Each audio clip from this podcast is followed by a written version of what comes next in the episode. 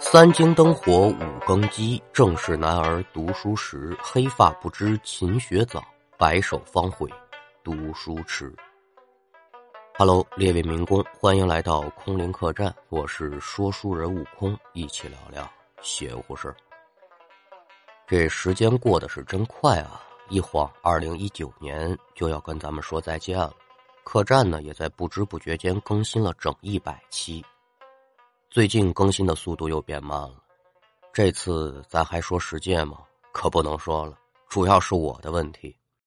一个呢是我这个鼻炎呢总是不好，说话特别的奇怪；二一个呢就是这年底呢事儿也真是太多，顾得上这边顾不上那边。今天可算是拆对出时间了，鼻子呢也很给我面儿，说我允许你说了，咱们呢就多说会儿。今天聊这个话题比较有意思，纹身。从古至今，一提起纹身这个词呢，就很具有争议性。有些人就说：“哎呦，我告诉你说，你可不能纹身，这都黑社会干的事儿，你纹那干嘛呀？”这个看法吧，有点道理。怎么说呢？从历史的角度来讲，在唐朝的时候，一些黑恶势力呢，就会以纹身来区别自己的帮派和团伙。当然了，到现在呢，也有一些自称是黑社会的小混子，为了震慑别人，在身上是描龙画凤，看着挺强悍的，其实呢，那就是水蝎子，不怎么热。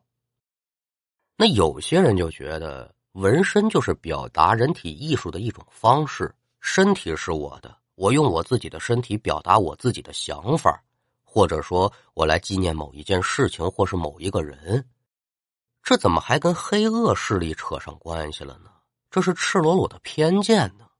嗨，这样讲也对，孰对孰错呢？不在咱们的讨论范围当中。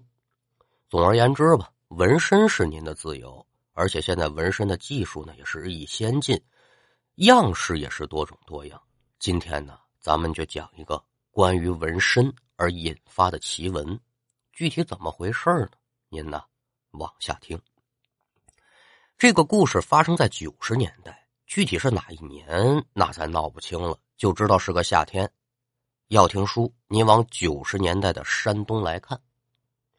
话说这年夏天的一个晚上，时间大概是晚上八点多钟吧，有这么一个长度三十来米的夜市好家伙，这夜市上的人可不少。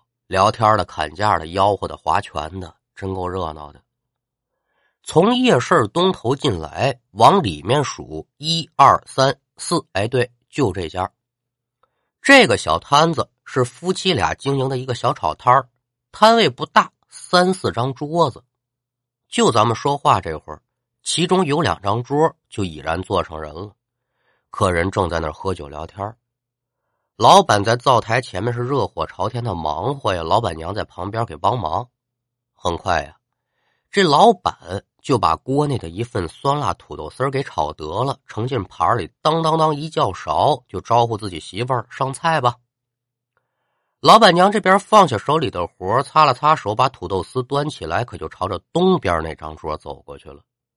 来到桌前，嘴里喊着说：“哟，您的酸辣土豆丝。”这边话音刚落，西边那桌客人可就不干了。其中有这么一个赤裸上身的青年，可就转过身来：“哎，我说老板，这是我们刚点的酸辣土豆丝，干嘛给他们上了？”老板这一转身，心里咯噔一下子，心里说：“坏了，怎么回事啊？”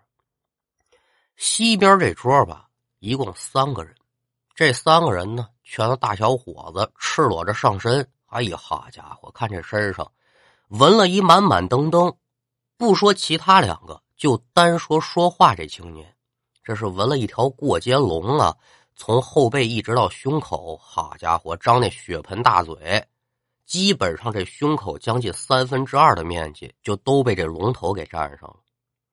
您再看这青年的长相，流里流气，嘚了吧嗖。有纹身和他个人形象，咱都别提了。关键是说话太不客气了。这老板娘跑社会，眼皮子是砸的呀，就知道这是个混混。既然他是同桌那俩人，肯定也跑不了了。那您可能就得问了：这菜到底是谁点的？谁点的给谁不就完了吗？麻烦就麻烦在这儿了。这两桌呀，都点了一样的菜，只不过说呢，西边这桌比东边这桌来的稍微晚点儿。那按理来讲，先来后到，谁先点给谁先上。可是现在这种局面不是这么回事了。老板娘一琢磨，我这是小本买卖，因为这个上菜快慢的事儿，两灶事在枪枪上闹起来，我要被这帮小混混给缠上，那我这生意日后可不好做了。正当老板娘犹豫不决之时，反观东边这桌，这桌上一共是四个客人。长相打扮就是学生，看此时几个人这状态，已然就是喝了不少了。一听说过肩龙要抢他们这菜，那都是热血青年，血气方刚，加上这酒劲儿这么一催，哎呦喂，我管你是混哪儿！其中一个绑阔三挺绑的腰圆的同学，可就伸手把老板娘手里这土豆丝给接过来了，嘴里嘟嘟囔囔：“哼，想吃菜，你他妈下回早点来。”呀，可了不得了！这话一出口，那就跟点了麻雷子一样，一下子就炸了。之后的事情就简单了。嘛玩意儿？你再说一遍。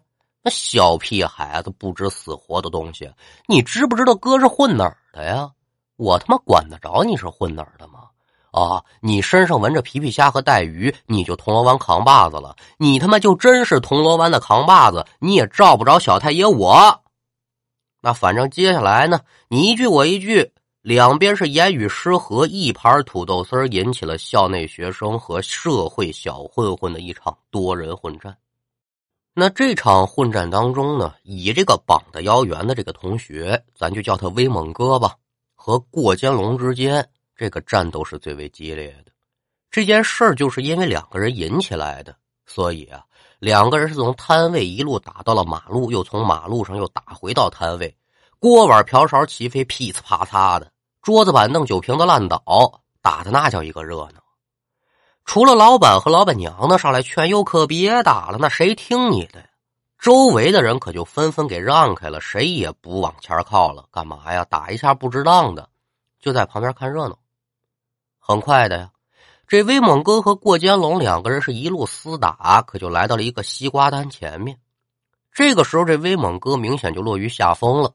您想想，一个在校的学生，一年他打几回架呀？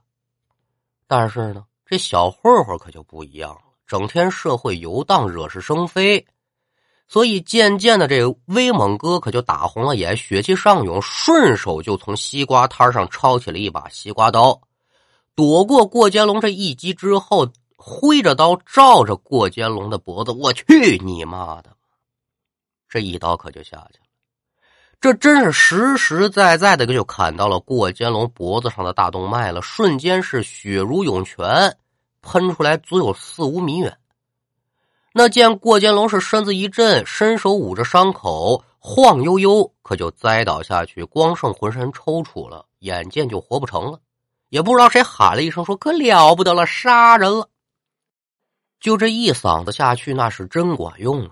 两边厮打的人也不打了，威猛哥这酒也算是醒了，手里拎着这把滴滴答答淌着血的西瓜刀，叫做捏呆呆愣磕磕。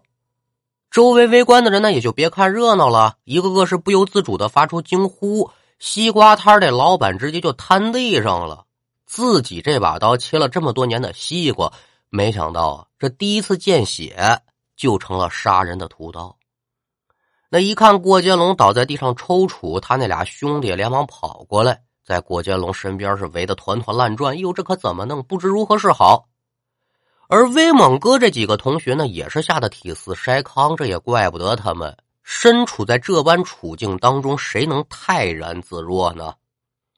短短十几秒钟的时间吧，周围围观的人这才想起来打电话，赶紧报警打幺二零。但是啊，要过去看看过肩龙状况的时候，可没有一个人敢过去了。而也就在所有人觉得过肩龙肯定性命不保的时候呢，接下来这一幕让所有的人都傻眼了。就见呢，已然是血流一地，而且抽搐状态已经逐渐变小的过肩龙。突然捂着脖子，腾的一下从地上站起来了。好家伙，那速度叫一快！过肩龙这一举动呢，让在场的人简直是不敢相信自己的眼睛。脖子上那么长一大伤口，而且还流那么多血，他怎么站起来的？回光返照了。过肩龙的突然起身呢，让他这两个小兄弟啊也是吃惊不小。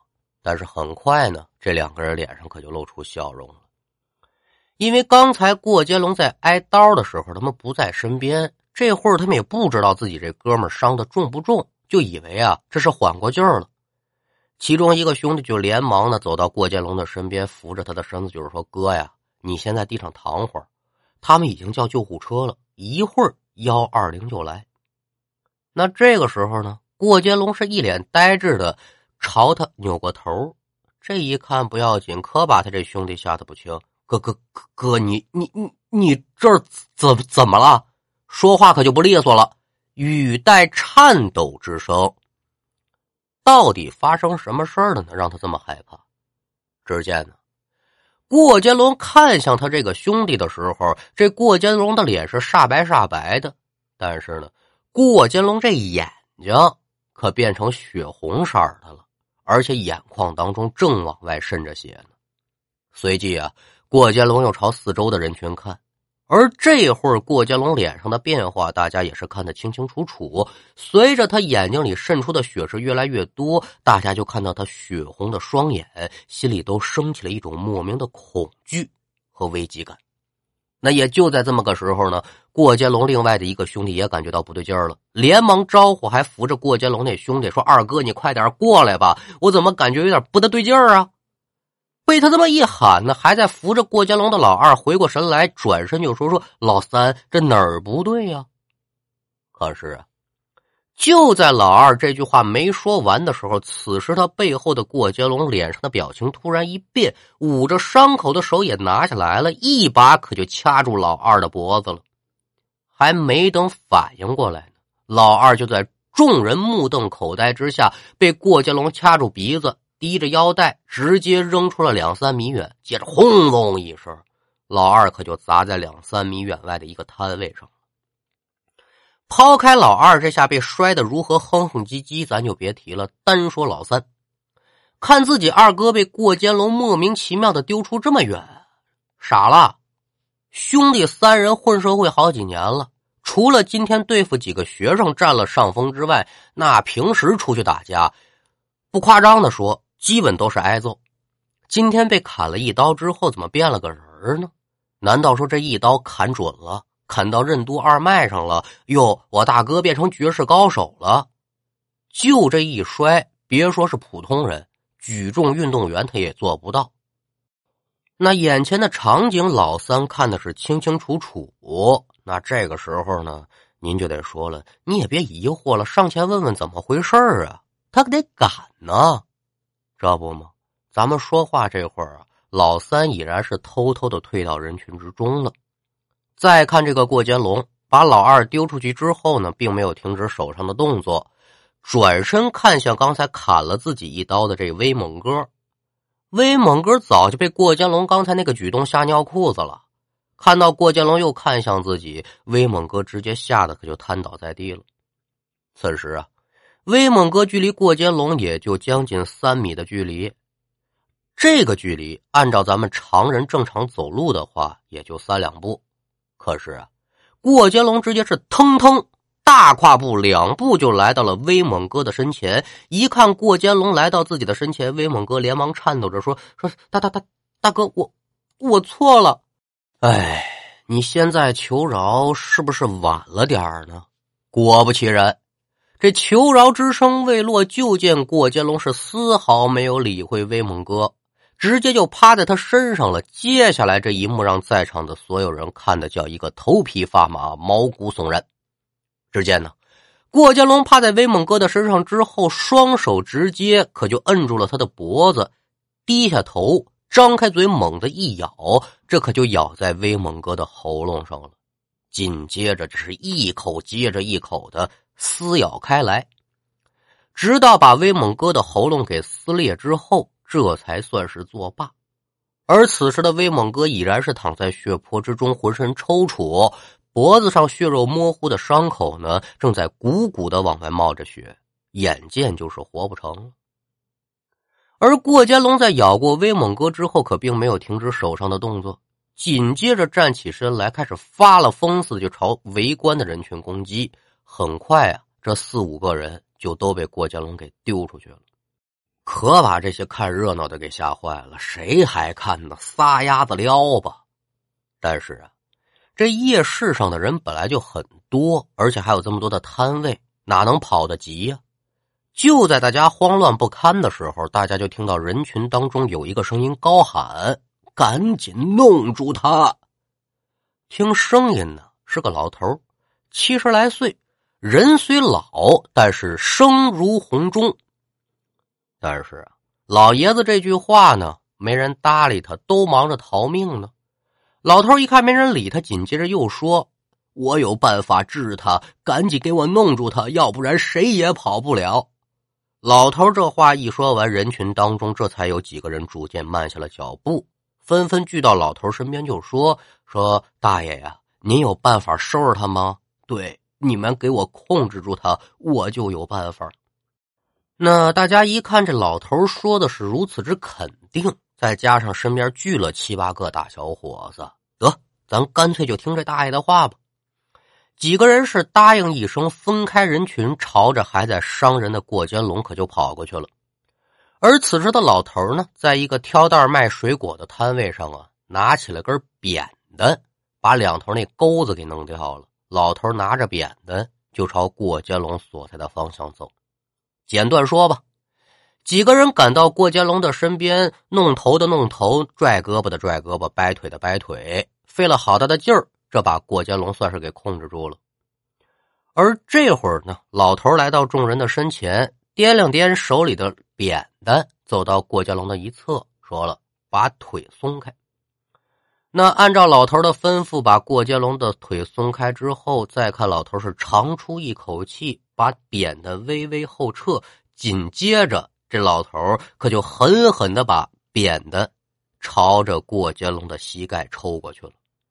伴随着扁担带起的风声，只听“啪”的一声，扁担是狠狠的抽在了过肩龙的膝盖之上。紧接着，过肩龙顺势往下一软，众人松手，过肩龙啪嗒。摔地上，那看这架势，刚才老头那一下力道是不轻，估计是把这膝盖骨给抽碎了，够狠的呀。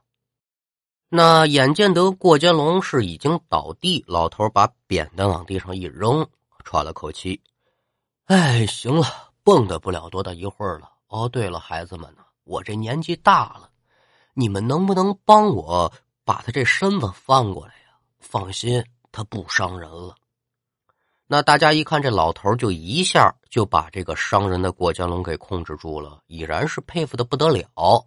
对于这个要求呢，这七八个大小伙子也没反对，就把过江龙翻了个面人虽然是翻过来了，但是此时的过江龙这样貌着实是有些吓人。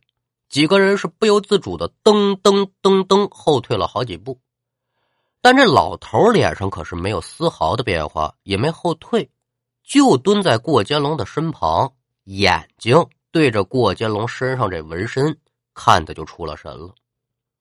老头先是看过肩龙胸前这龙头，看过之后轻笑一声：“哼，怪不得你今天有此劫难呢。”说完话之后呢，老头又像是在找什么，又像是确定一样，就先从口袋里呢拿出一手帕，擦了擦过肩龙胸前这血迹。然后啊，把目光投向过肩龙右胸口下方的一个纹身，也就几秒，老头这脸色一变，差点没坐地上。呃，这这，没想到这真是他呀！几个人就不明白，大爷，您您这说什么呢？什么意思呀？嗯嗯，没事儿，没事儿啊。很快的。短短的十几秒钟之后，倒在地上的过江龙可就真没动静了。没多大一会儿呢，这警察和救护车也就都来到现场。经过查看呢，除了过江龙和威猛哥两个人因为失血过多死亡之外，还有六七个人受到了不同程度的轻重伤吧。而在听完现场所有目击者的描述之后，对于过街龙的怪异举动，不光是在场的人，警察叔叔和医生呢，听完之后也觉得不可思议。而且医生表示啊，颈部动脉被切断的情况下，这个人是不可能做出如此剧烈的举动的。更何况你又流了这么多的血，已然是生命垂危。对于过肩龙能做出如此惊人举动这件事情，让人觉得难以理解。举目朝夜市四周看了看，啊，这夜市上这人已然是散的差不多了。但是刚才这场景呢，还是有很多人看见。老头和这几个年轻人帮忙，最后制服了这个过肩龙的事情呢，大家是有目共睹的。所以现场的取证工作，除了夫妻两人之外，还有老头以及这几个年轻人。咱们简短说，取证工作完成之后，这几个年轻人在一起一商量，就觉得这个老头一招就能制服这过肩龙，肯定那不是一般的老头。而且刚才过肩龙的怪异举动确实让人难以理解。另外呀。这老头对于过肩龙身上的纹身很感兴趣，难不成他知道点什么？要不咱问问去吧。几个年轻人打定主意之后，把老头叫住。哎，大爷大爷的叫着，又是点烟又是递火，就央给他说：“您能不能给我讲讲是怎么回事啊？”老头这才点头说：“那行吧，既然你们想听啊，我给你们讲讲。”这么一聊啊，大家才知道这老头姓马。是一个纹身匠人，那为什么说这老码头是个纹身匠人呢？因为老爷子这手艺啊是家传，在鲁西南一带相当的有名。老码头，老爷子四五岁的时候呢，就跟着自己这父亲漂泊江湖，走南闯北，不到二十岁已然是自创名号，曾经也是名赫一时。解放之后，那个年月纹身的人多是一些闲杂人等、黑社会社团，所以啊，解放后这新政府呢就开始清剿旧恶势力的时候呢，老爷子吃了瓜唠了，一块进大牢了。在牢里待了这么几年之后，老爷子呢就被放出来了。但是好日子没过几天，倒霉催的赶上文革，老爷子命大，又熬过了文化大革命。在这之后，老爷子就发誓说：“以后我可不给人纹身了，我就过个安稳日子。这些事儿我是不想再理了。”但是随着市场经济的刺激之下呀，老爷子无意中发现：“哎，怎么这么多纹身店呢？”细一打听才知道，纹身现在啊能赚大钱。那再看自己的儿子，还有自己这孙子，哎呦，怎么弄啊？不行，我还得重操旧业。他们都不好过呀，我得帮衬着他们呢。这就是当父母的心。那老爷子这个手艺呢，也不像现在的这个纹身师说：“你只要给我钱，我什么都给你纹。”完全不考虑这纹身呢会给纹身者本人带来什么影响。据说纹身这个行业有很多的讲究和忌讳，那也不是说你随便想纹一个什么玩意儿我都给你纹，里面有道道。老爷子重新出山之后呢，就定下了一个规矩，那就是七天一图，图不重样；七图一歇，绝不多做。那也是搭着学徒，我对这方面不太了解，咱就不多说这个了。而且呀，你来找老爷子纹身，不是说你自己定图案，你得先跟老爷子聊，根据你自己的自身情况来选择适合你的图案。如果你觉得不行，那不好意思，这单生意我不接。两年前呢，说在道上有这么一大哥，想让老爷子给他纹条龙。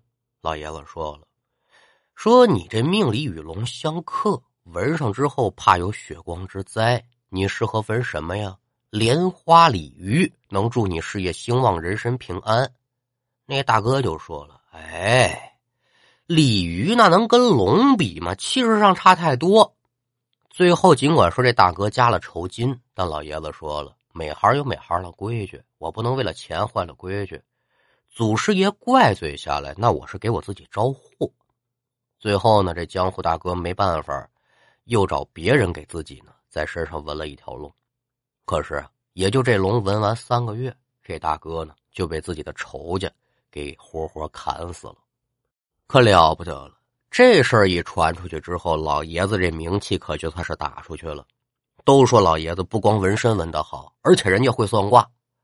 打那之后，这帮江湖人吧，就把老爷子呢奉若神明，每日登门求徒的人更是络绎不绝。但是啊，人终有一老，随着老爷子年纪越来越大，这体力呢也是跟不上了。收了几个徒弟，老爷子渐渐的可就退居二线，每天就是溜溜弯、下下棋、带带孙子，这就算是退休了。今天老爷子来夜市呢，其实就是闲溜的，带着直男望女的。巧了，碰上过肩龙伤人。那在这个过程当中，老爷子就看到这过肩龙身上啊，纹这过肩龙是一个点了赤金的五爪金龙，赤金红眼珠啊。那纹龙者最讲究的是什么呢？就是一个降字儿说到底就是看你命硬不硬。你要能降得住你纹的这条龙，哎。你就闻去，你要觉得你降不住，那你别瞎闻。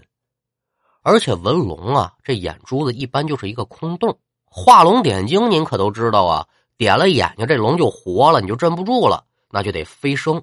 飞升，这一不小心就把你的小命也给带走了。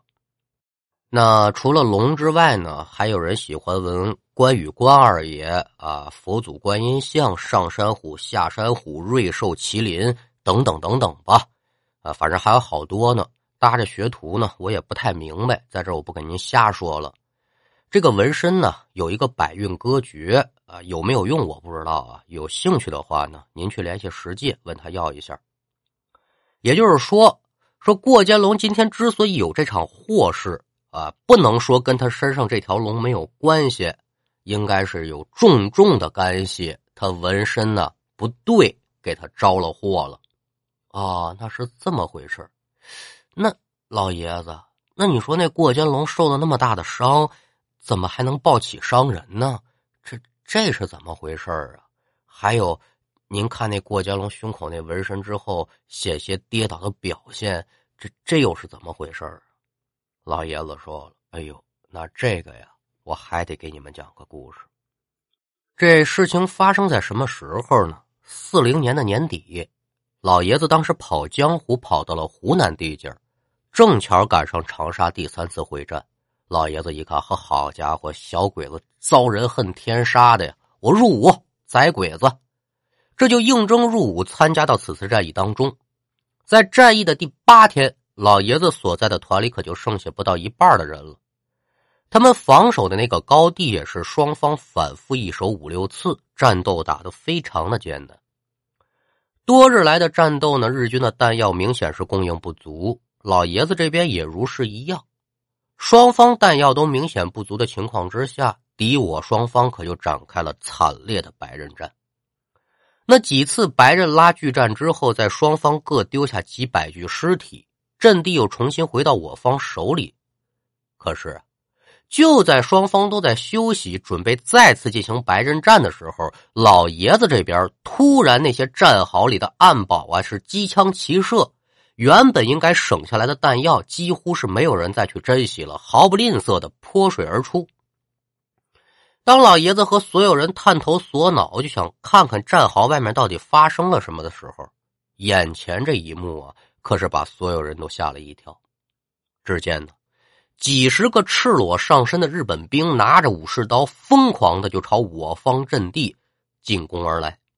刚开始大家都以为这是日军派出的敢死队，可很快大家就发现错了。这些日本兵每个人身上都是浑身是血，不少人身上还带着弹孔，一个个挥舞着武士刀，见人就杀，逢人就宰，并且呀，在子弹进入他们身体的时候，这些人邪了门了。就跟不知疼一样，依旧是重复着这个杀戮的动作。那由于这些日本人来势太快，很快就杀到我方防线之内。那面对着这样一群有如鬼魅一般、完全杀不死的日军，我方士兵可就直接傻了。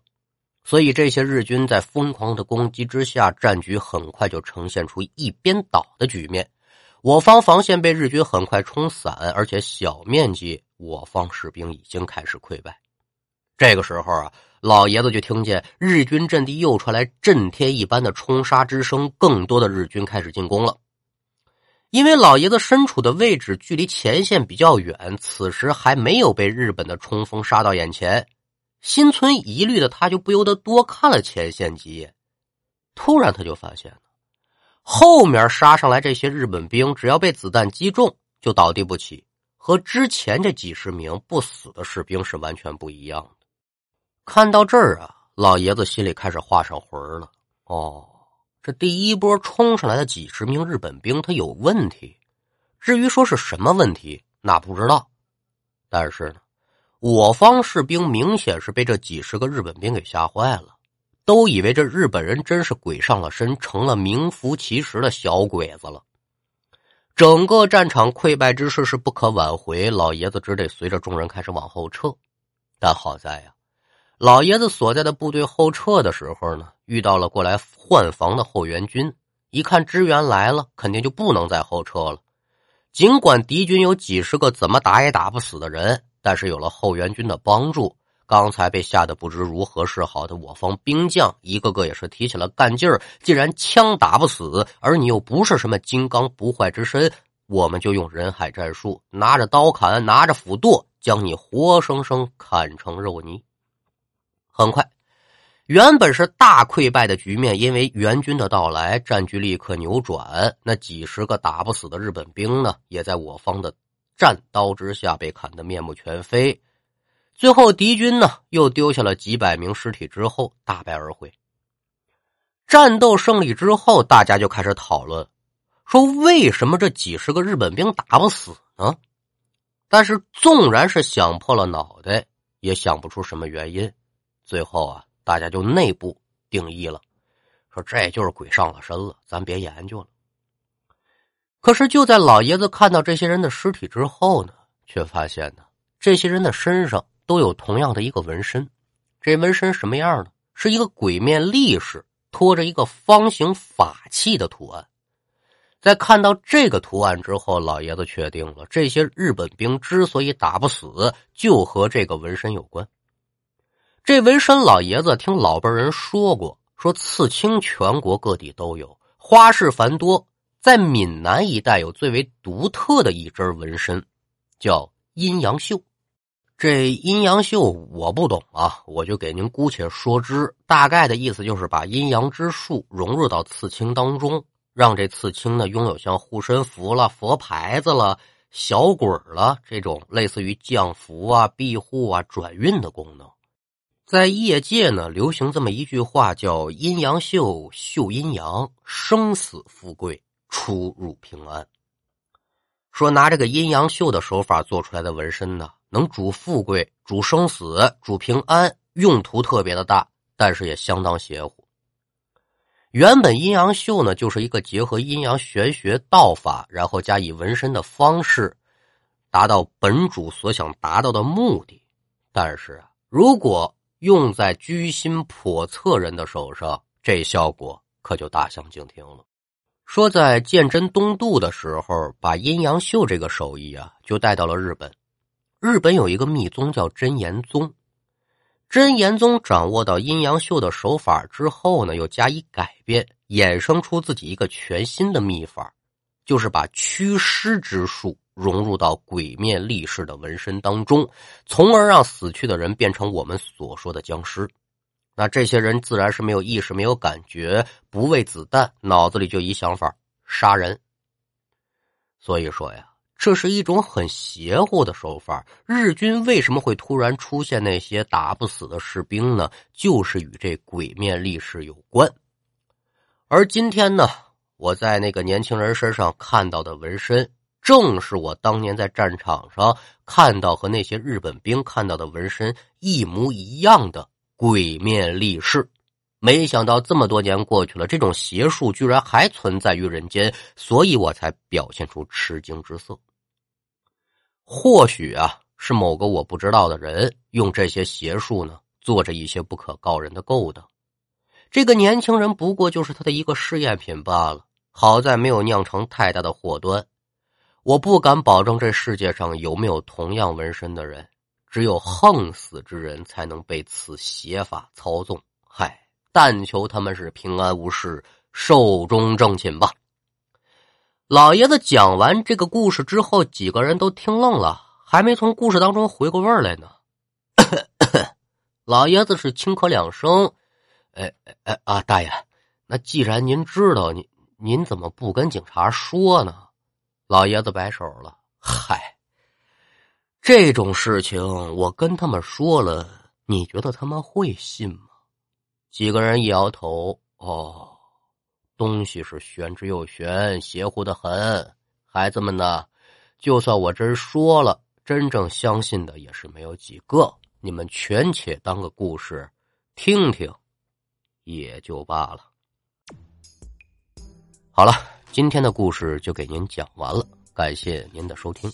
接下来进入悟空，嘚不嘚？我们先来看一下上三期节目。三期了啊！消失的母女、白物语的亭九桥，还有红警当中，抢到了虎皮金交椅的分别是玫瑰花的葬礼、凡夫俗子，还有百香果守护国君一宵。恭喜凡夫俗子在沉浸了将近五十期节目之后，又逮到了抢宝座的机会啊！还有百香果是第一期抢到宝座的朋友，还有玫瑰花的葬礼都有眼熟。希望大家继续加油。再看一下听众们的留言，天然呆喵咪咪说：“让孩子们了解我们现在的幸福生活来之不易，铭记历史，不忘挖井人，珍惜当下。”啊，那是在十二月二十六号，悟空更新了《红警》这个节目啊。这个《红警》这个故事呢，打从小学的课本开始，大家应该就都学习过，基本上没有不知道这个故事的朋友。但是为什么还当成一期节目来更新呢？且不论您是什么宗教信仰，首先身为中国人，能为新中国的缔造者送来一句祝福是既简单而又有意义的事情。然后呢，您在该为您的教主啊是礼拜呀还是朝圣啊，那就完全是您的信仰自由了。那还有些人呢，没有宗教信仰，咱也不知道他追的是哪门子的流行啊。说圣诞节咱得出来庆祝一下，哼，这圣诞节碍着您哪根筋儿疼了呢？花十五块钱买一圣诞果，故作孝心的说：“爸妈，圣诞节快乐，吃个圣诞果吧。”爹妈刚刚八毛钱一斤批发出去的，您了十五块钱一个再给买回来，这是真够孝心的啊！有钱花在刀刃上，少为洋节瞎庆。以兰听风说，一直想攒着几集一起听，结果错过了投票。知道的时候已经晚了，真是不好意思。但是还是会一如既往的支持悟空，悟空加油，你是最棒的。那非常感谢您的夸奖啊。关于投票的事情呢，一直也没有找到合适的机会对大家表示一下感谢。呃，最终的排名是在七十五名，重在参与嘛。虽说陪跑有些辜负大家每天熬夜呀给悟空投票的心意，但是我真的是非常的感动，何德何能呢？让这么多的人每天为了你的事情如此上心，这份爱戴呀，悟空和世界一定成情。成绩是昨天的，情谊呢，却可以一直延续到很久很久。咱们是明年再战，永不言败。十九笑白衣说：“空哥，感觉你讲的三国特别有意思，希望你多讲，而且还那么老长。”哎，关于三国这套书吧，前一阵子我直播的时候讲了一段长坂坡。平时三国呢都是直播之后的闲聊内容啊。这个那天开播呢也是比较仓促，开播之后也没想出来要给大家讲点什么，就讲了三国里比较热闹的一个回目是长坂坡。很多朋友来晚了就没听全，啊，说悟空我们没听全你怎么办呢？你再讲一遍，好家伙，再讲一遍累死我了。这节目录下来呀，就放在客栈里头了，就算是一个回放，跟书馆的书就差不多了。按学徒我的水平说三国呢，那是有点自不量力了，没那么大本事。但是呢，给的比较多。一段书下来一个多小时啊，讲的不好是事实，给的多呢，它也是事实。不过说这窝头给的再多，那它也是窝头啊。